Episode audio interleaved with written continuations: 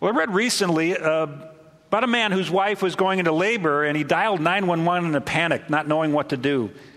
When the dispatcher answered, he cried, My wife's having a baby. Her contractions are only two minutes apart. What do I do? Dispatcher said, Calm down. Is this her first child? No, the frantic man replied, This is her husband.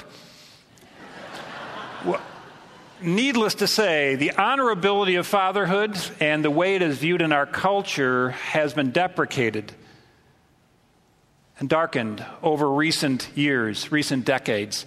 I grew up in a household of a wonderful father, the best in the world, tied for first place with all of your dads, of course, and many have gone on to be with the Lord in heaven. I had the blessing of being around an honorable man who served his country in the Air Force in World War II, and then for many, many, many years in the Air Force Reserves after that. A godly man, a good man, a gentle man, and he is now in that later stage of life where I am caring much for him. I've had the privilege. He is an honorable man. But that's not the case in our culture in every situation. Bill McCartney, the founder of the Promise Keepers, shares this story of, that a greeting card company some years back wanted to give away Mother's Day cards at a penitentiary, giving the inmates an opportunity to express their love and appreciation to their mothers. All the inmates had to do was to agree to sign and address the card. Everything else would be taken care of them, for them. The response was so great that the company ran out of cards and had to rush in additional boxes. The leaders of the company then decided to do the same thing for Father's Day, thinking they'd have the same response. They sent word to the prisoners ahead of time, and this time boxes arrived with an abundance of cards.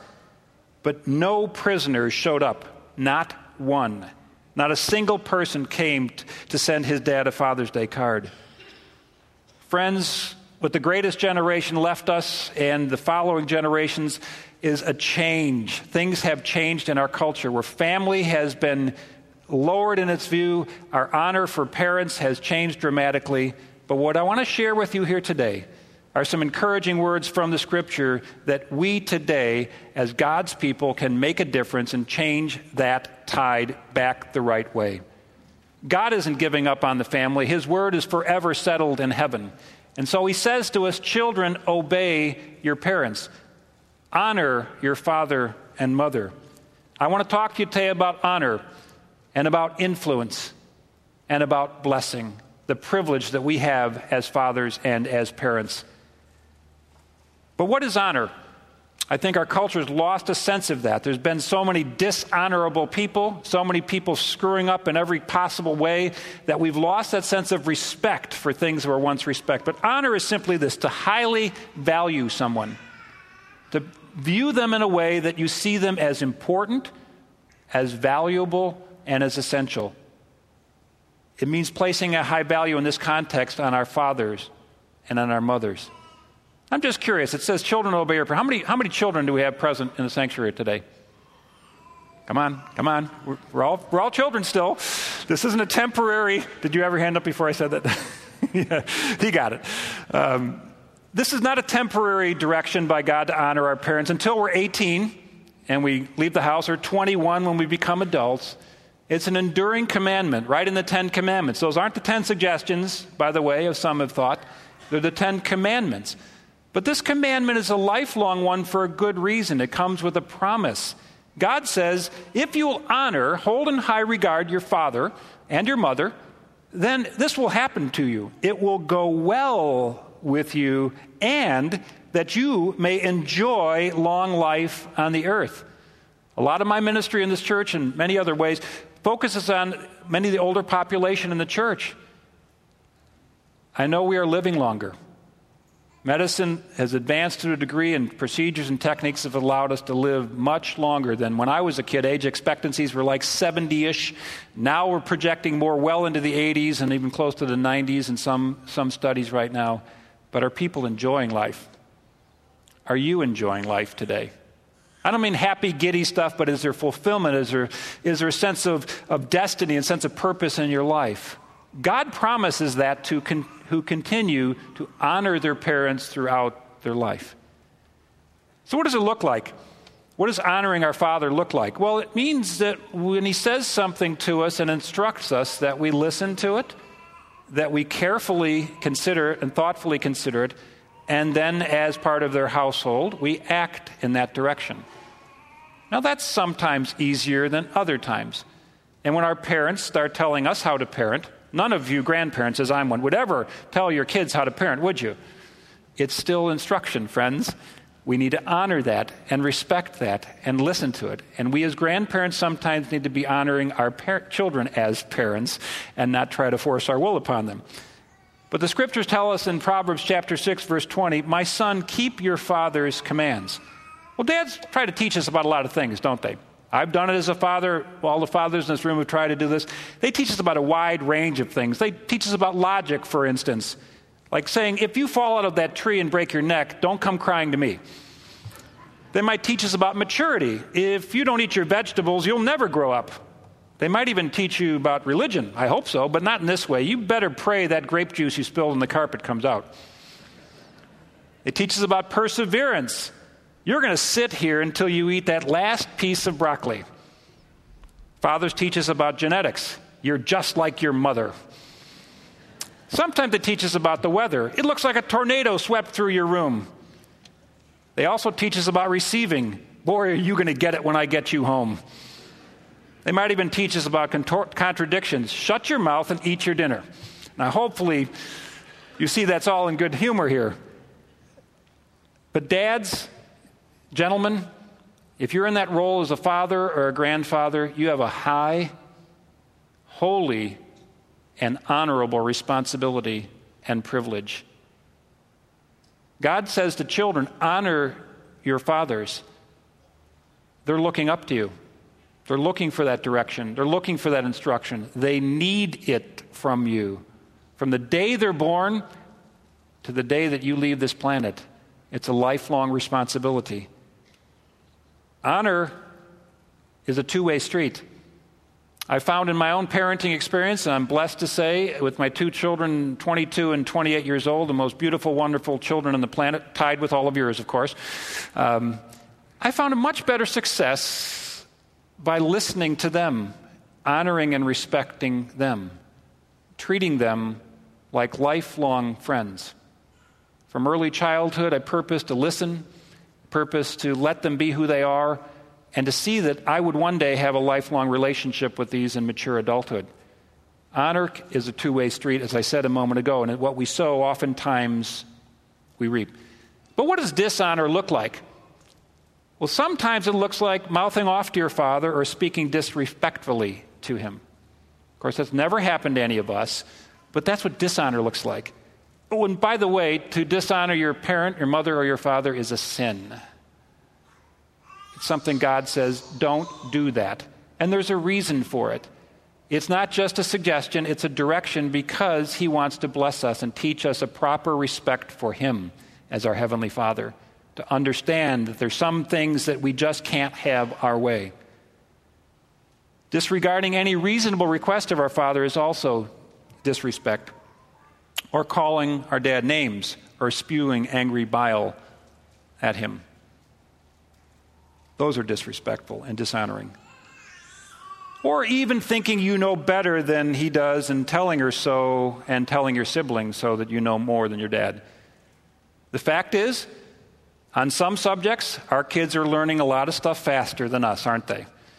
My daughter got into advanced trigonometry as a freshman in high school, and honestly, I'm a pretty good math guy, but I never took that stuff, and I had to get a tutor for it because she was past me. I couldn't help her. But in most cases, friends, we do know better. We have the blessing of uh, the seasoning of life and the wisdom that we get from it. So, as children, we need to listen, respect, and honor our parents, and it will go well with us. If that's not been your pattern, you can start today. If that's not been your habit, that can change. Being honorable and honoring our parents does not mean you have to agree with everything your dad thinks. Of course, none of you disagree with your dads on anything, but you don't have to agree with everything. You don't have to accept the negative, bitter spirit from your father if that's what he has poured into your life. And you don't have to receive harsh or damaging words into your heart or spirit when they're doled out to you. That's not honor. And you don't have to do anything your father models or commands that is in clear violation of God's commands. Because he says, this is right, your parents in the Lord, in the context of biblical guidelines. But it is so very easy for fathers to feel undervalued and unappreciated. And when we feel that way, or a dad feels that way, it's discouragement takes over and disillusionment takes over, and we take our hand off the throttle, take our foot off the gas, and just say, What am I going to do? I can't do anything. But, friends, I want to share some secrets that Ken Canfield shared with us in a book by the title Seven Secrets of Effective Fathers here to help us know what we can do and what God does expect from us. The first of those seven things he shares with us in his book is number one, effective fathers are committed to their children. Now, we have children by a natural process, and God brings them to us. And we begin a relationship that changes us as dads. There's no question about it. But just as we made a commitment to Christ at whatever time in our life it was, a lifelong commitment, when we're married, we make a lifelong commitment to our spouse. And I just did a wedding ceremony on the chancel here just yesterday and heard these vows of I do and I will and I'll do all these things. When we have children, we need to make a commitment, make a decision, an intentional decision that I am going to do my level best for the rest of my child's life, the rest of my life on this planet, to parent them with God's help. It's not a part time job. It's not a temporary occupation for dads. It's not something to be relegated or delegated to someone else. It's not the church's job to raise our kids. It's not our schools, and we know these things. But, guys, I think we need to ratchet it up a few notches. If we're going to turn the tide of a culture that's gone awry, turn the tide of a culture that's turned away from the Bible and away from godly principles, and we see the disaster of the ethics and the morals in our culture because of those things. We need to bring the family back front and center. And God charges dads with that responsibility. Fathers and mothers work together, but God has ordained that the father is the key person in that whole equation. So he gives us that ability, but it starts with a commitment. Secondly, we need to know our children. And the only way you get to know your children is by spending time with them. And some say quality time, but I'll say it in a different way time to understand their hearts, time to understand their thoughts, time to understand their aspirations, and listening carefully to them. Thirdly, we need to be consistent in our attitudes and behaviors. There's so much insecurity and fear being, and anxiety being bred by our culture and by the society we live in. Everything's changing, everything's different. There's no morals or norms or standards like when I was growing up. The dad in the house needs to be rock solid, steady, consistent in your attitude and your behavior. It brings a blanket of peace and covering over your household. Fourthly, we need to protect and provide for our children. Most of us get that. We understand that, and we honor that, and we want to do that. Fifthly, and by no means are these in a particular order, we need to love the mother of our children. Love her. Lay your life down for her. Whether it's sad to say your marriage has not succeeded and you're separated or even divorced, love the mother of your children. It is one of the greatest gifts that you can give to your children. Even if your relationship, some for whatever reasons didn't succeed, continue to love her. You'll breed into them the no- notion and the understanding of what true fatherhood and what true family is really all about. Again, sixthly, sixth secret is that successful fathers are active listeners. I mentioned that before, but I want to ratchet that up just a little bit. Our children need to know that what they're thinking and their feeling is important to you. Thank God the Blackhawks are out of the playoffs. I wanted them to win, but thank God that distraction's gone, right? And the Bulls, they're not going to make it for a while unless they make a trade. The Cubs and Sox, forget it. So, we need to put the remote down, turn the TV off, and when our kids are around, we need to pay attention and listen to them. Actively listen. And seventh, we need to spiritually equip our children. Maybe you don't feel that capable of that. And so we defer sometimes to the Sunday school leaders or the pastors or other significant individuals. Guys, I'm going to put a word of challenge. If you don't feel equipped today to spiritually equip your children, then get on it. Get it done. Get yourself into a men's Bible study fellowship. Get yourself into a small group. Do something that gets you in a position where that you are growing continually spiritually so that you're getting closer to Christ and leading your children in that direction. It can't be done by remote control. It can't be done by somebody else. It's God's responsibility. God put that responsibility on us as dads and expects it from us.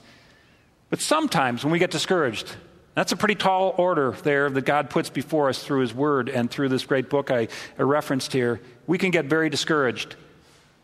And when we get discouraged as dads and feel like we're unappreciated for all that we're doing, we're working so hard, we're working a full time and a part time job, we're trying our best to keep everything together. When there's crisis, when there's situations, we're trying our best, we can get tired.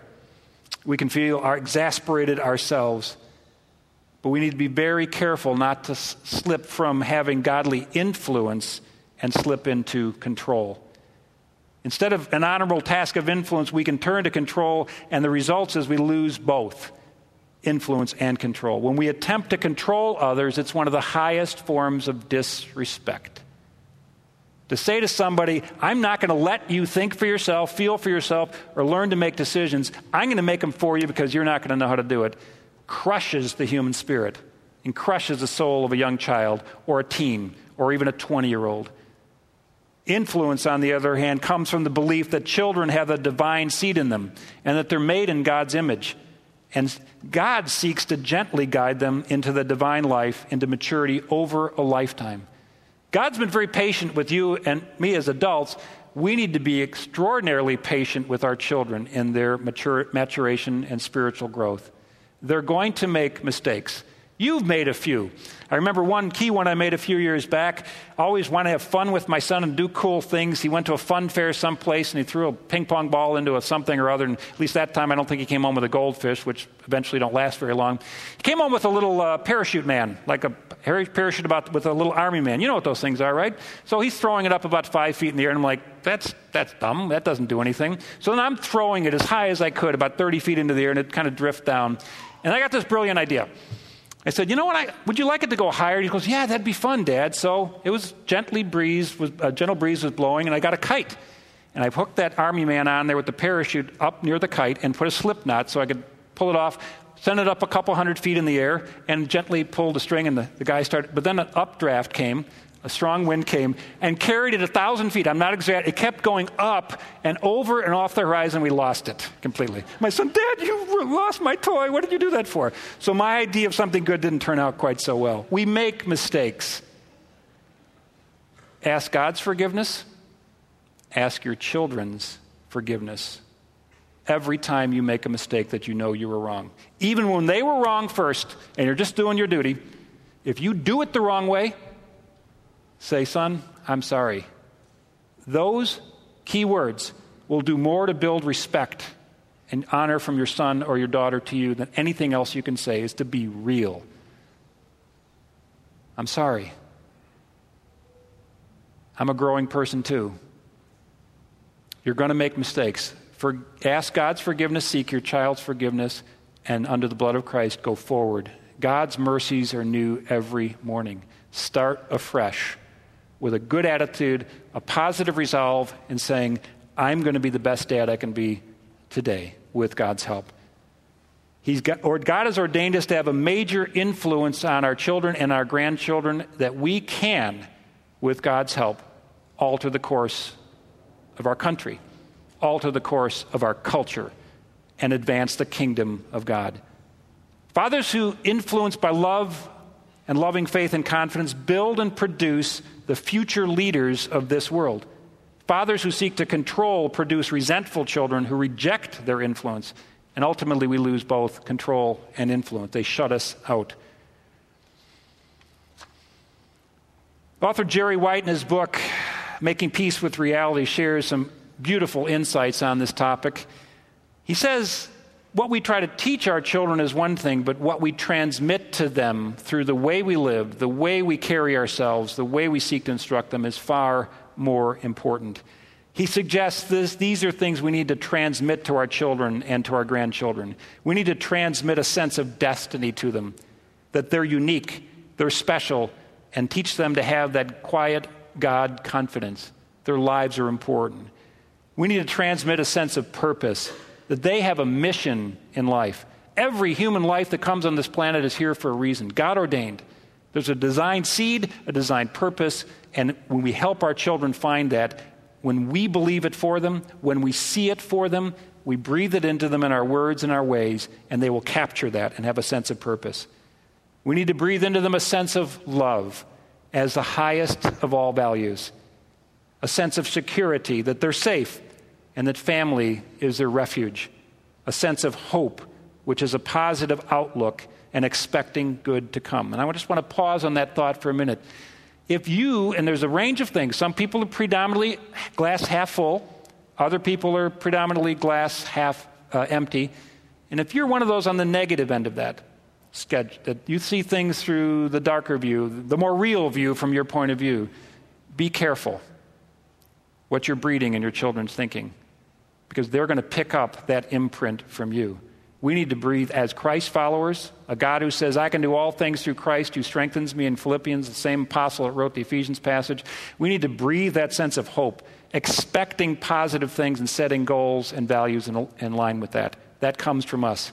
And last but not least, we need to breathe into our children a desire for godliness, a passion for God. Not for church activities, which are great, not for external religion, but for a deep relationship with a loving God. And to be able to transmit that, we've got to have it ourselves. We need to continue to grow ourselves. Every generation depends on men not simply being breadwinners in the household, but to breed winners. When it comes to parenting, if we sow a thought in our children, we'll reap an act. They will reap an act. If we sow an act demonstrating something, our children will reap a habit. If we sow a habit that they see, they will reap character. If we sow character, they will reap a destiny. Maybe your children don't have that honoring relationship with you now. Maybe some feel you've lost hope of ever getting it back. My kids don't talk to me.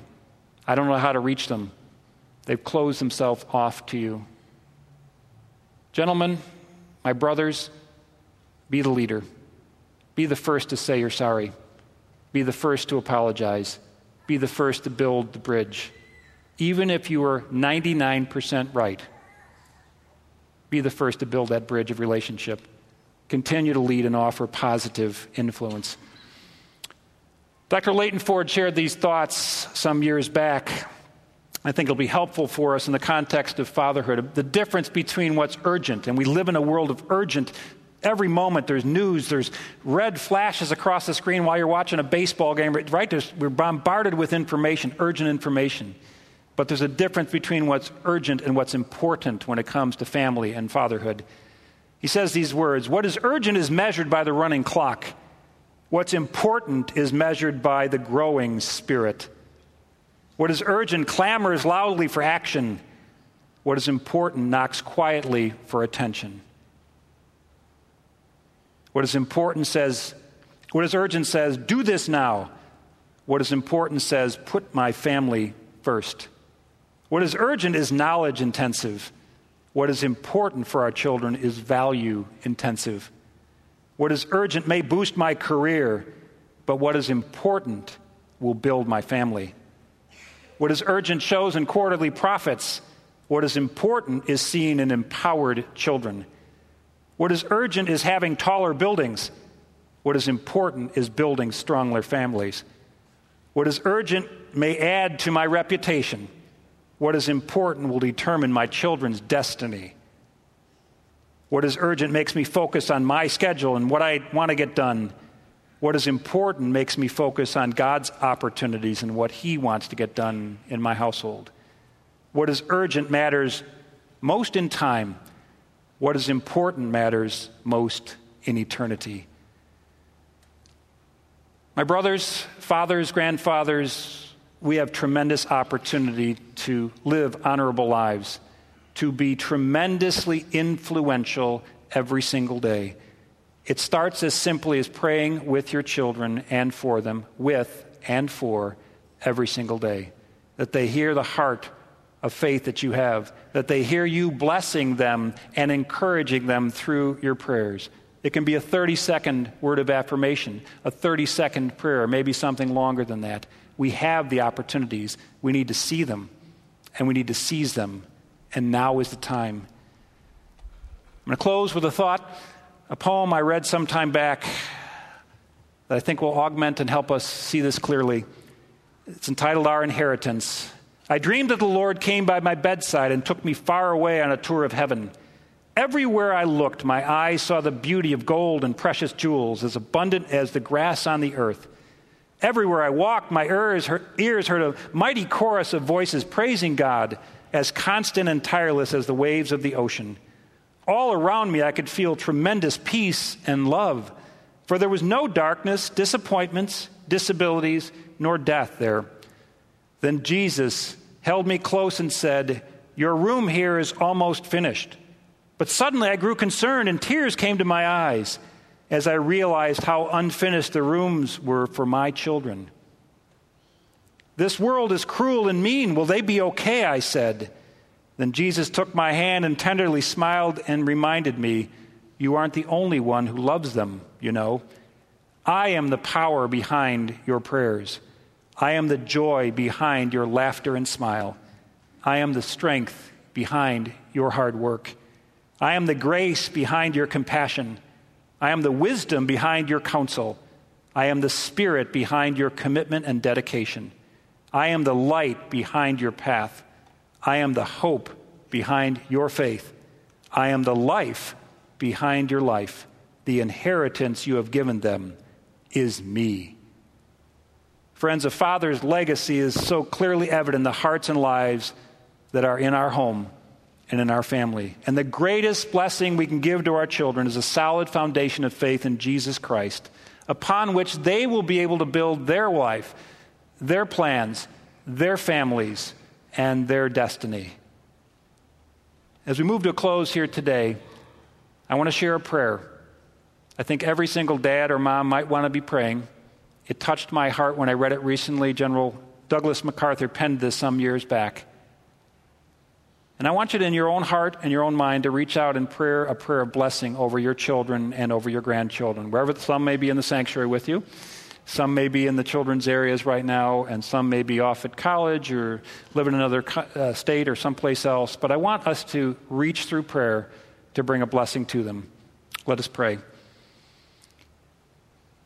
Build me a child, O Lord, who will be strong and strong enough to know when they are weak and brave enough to face themselves when they are afraid. One who will be proud and unbending in honest defeat and humble and gentle in victory. Build me a child whose wishbone will not be where their backbone should be, who will know thee and to know themselves is the foundation of knowledge. Lead them, I pray, not in the path of ease and comfort, but under the stress and spur of difficulties and challenge. Here, let them learn to stand up in the storm. Here, let them learn compassion for those who fail. Build me a child whose heart will be clean, whose goal will be high, a child who's mast- who will master themselves before they seek to master other people, one who will learn to laugh, yet never forget how to weep one who will reach into the future yet never forget the past. And after all these things are theirs, I pray enough of a sense of humor so that they be, may always be serious yet never take themselves too seriously. Give them humility so that they may always remember the simplicity of greatness, the open mind of true wisdom, the meekness of true strength. Then his father will dare to whisper, I have not lived in vain. Father God, help this be our portion as we pray for and seek to be honorable in our influence and blessing our children. May you empower us to that task. In Jesus' name, amen.